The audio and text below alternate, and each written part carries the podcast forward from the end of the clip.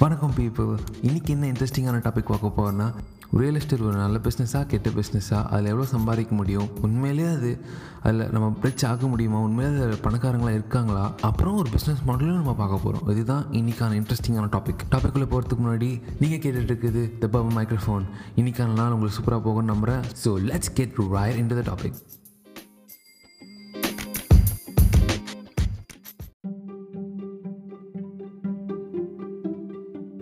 உண்மையிலே ரியல் எஸ்டேட்னா என்ன?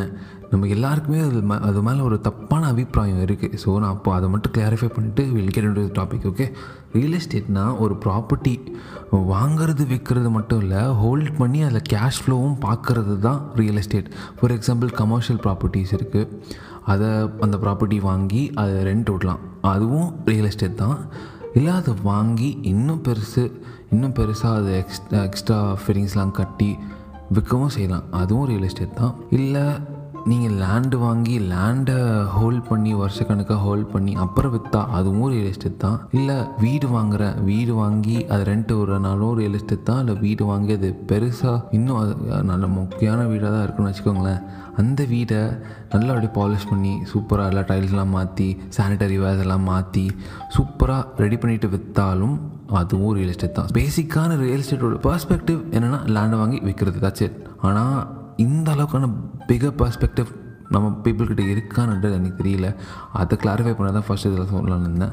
ஸோ அதுக்கப்புறமா என்ன சொல்ல வந்தேன்னா இது ஒரு நல்ல பிஸ்னஸாக இல்லையா? நம்ம எல்லாருக்குமே அந்த டவுட் இருக்கணும் இதுக்கு இது இதை சொல்கிறதுக்கு முன்னாடி நான் வந்து ஒரு பிஸ்னஸ் பிளான் நான் உங்களுக்கு சொல்கிறேன் இந்த பிஸ்னஸ் பிளான் நான் கேட்டுட்டு இது நல்ல பிஸ்னஸாக கெட்ட பிஸ்னஸாக நீங்களே சொல்லுவீங்க.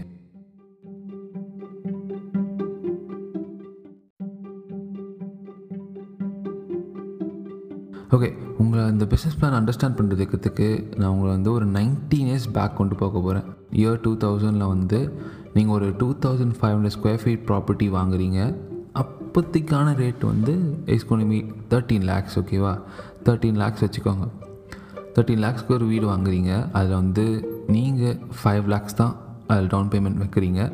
மிச்சம் எயிட் லேக்ஸ் பேங்க் உங்களுக்கு தருது. எப்பவுமே பேங்க்கில் நீங்கள் லோன் எடுக்கிறோன்னா இப்படி தான் மோஸ்ட் ப்ராப்ளி பேசிக்கான ஸ்டெப் இது தான் நீங்கள் டவுன் பேமெண்ட் பே பண்ணுவீங்க. மிச்சம் இருக்கிற காசு பேங்க்கு தருவாங்க. Fifteen year period year loan எடுக்கிறீங்கன்னு வச்சுக்கோங்க. ஒரு இன்வெஸ்ட்மெண்ட் தான் இது. இந்த இன்வெஸ்ட்மெண்ட் ஹவுஸில் நீங்கள் ரெண்ட் விடுறீங்க ஃபஸ்ட் ஃபஸ்ட் இயர் வந்து டூ தௌசண்ட் ஃபைவ் ஹண்ட்ரட் அதுதான் பேசிக்கான ரேட் நீங்கள் டூ தௌசண்ட் ஸ்கொயர் ஃபீட் ஹவுஸே டூ தௌசண்ட் ஃபைவ் ஹண்ட்ரட் ருபீஸ்க்கு தான் நம்ம ரெண்ட் அந்த காலத்தில் தான் விடும். இந்த காலத்தில் something eighteen near eighteen thousand something like that two thousand five hundred நீங்கள் கொடுத்தீங்கன்னா ஃபைவ் பர்சன்ட் ரேட் இன்க்ரீஸ் ஆகும் வருஷம் வருஷம். So வாங்கினோடனே two thousand five hundred first இயரில் வந்து two thousand six six hundred and twenty five rupees வரும்.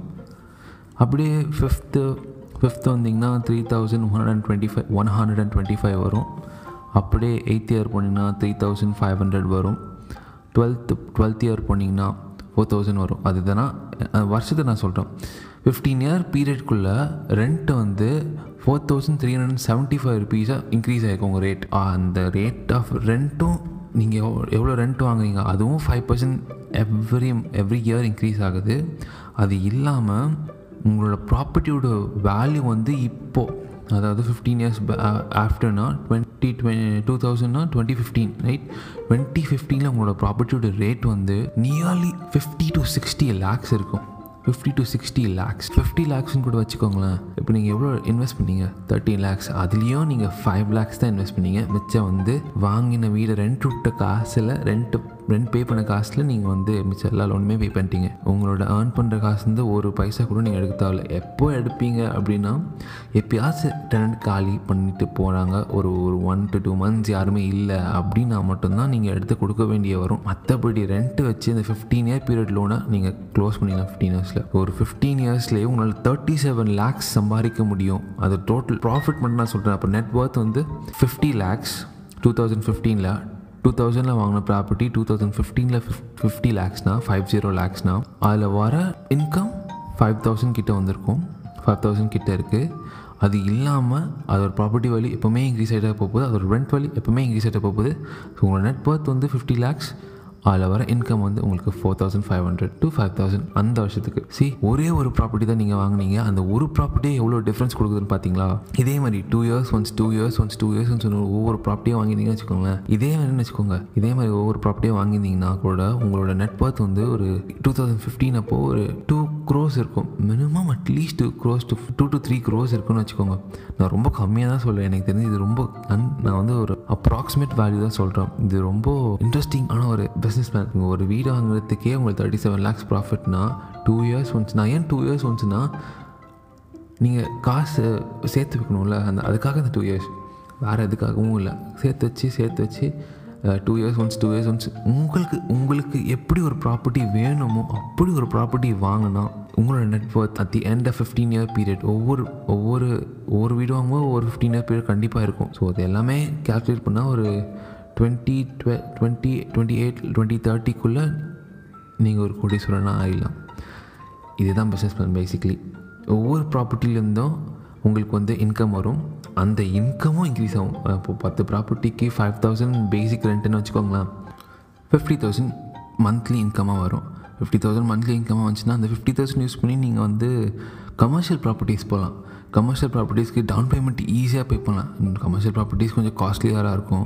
Investment கொஞ்சம் அதிகமாக இருக்கும். ஸோ அந்த அந்த இன்வெஸ்ட்மெண்ட்டுக்கு யூஸ் ஆகிற மாதிரி fifty thousand fifty thousand monthly நீங்கள் ரெசிடென்ஷியல் ப்ராப்பர்ட்டிஸ்லேயே பார்க்குறீங்க ஸோ அந்த அந்த ஃபிஃப்டி தௌசண்ட் எடுத்து சேர்த்து வச்சு டவுன் பேமெண்ட்டாக கமர்ஷியல் ஒரு கமர்ஷியல் ப்ராப்பர்ட்டிக்கு பே பண்ணிங்கன்னா அதோட ரெண்ட்டு மட்டுமே ஃபிஃப்டி தௌசண்ட் ஒரு ப்ராப்பர்ட்டிக்கு ஃபிஃப்டி தௌசண்ட் வரும் ஒரு மாதத்துக்கு ரெசிடென்ஷியல் ப்ராப்பர்ட்டிஸ்க்கு என்ன ஃபார்முலா யூஸ் பண்ணீங்களோ அதே ஃபார்முலா கமர்ஷியல் ப்ராப்பர்ட்டிஸ்க்கு யூஸ் பண்ணுங்கள் கண்டிப்பாக ரிச் ஆகலாம். இந்த பேசிக் பிளான் யூஸ் பண்ணிங்கன்னா கண்டிப்பாக ரிச் ஆகலாம். பட் நீங்கள் என்ன செய்கிறீங்க இந்த ப்ராப்பர்ட்டி ஒர்க் ஆகுமா? கண்டதையும் வாங்கிட முடியாதுல்ல. ஒரு ஒரு ஆர்டிக்கலில் படித்தேன் என்னென்னா செவன்ட்டி பர்சன்ட் ஆஃப் த மார்க்கெட்டில் இருக்கிற ப்ராப்பர்ட்டிஸ் வந்து ஒர்த்தே கிடையாது. அதில் வெறும் தேர்ட்டி பர்சன்ட் இருக்குல்ல. அந்த தேர்ட்டி பர்சன்ட்டில் தான் நீங்கள் ஒரு சக்ஸஸ்ஃபுல்லான ஒரு மில்லியனராக ஆக முடியும் ஒரு கோடீஸ்வரராக ஆக முடியும் அப்படின்ற அந்த ஸ்டாட்டிஸ்டிக்ஸ் படித்தேன்.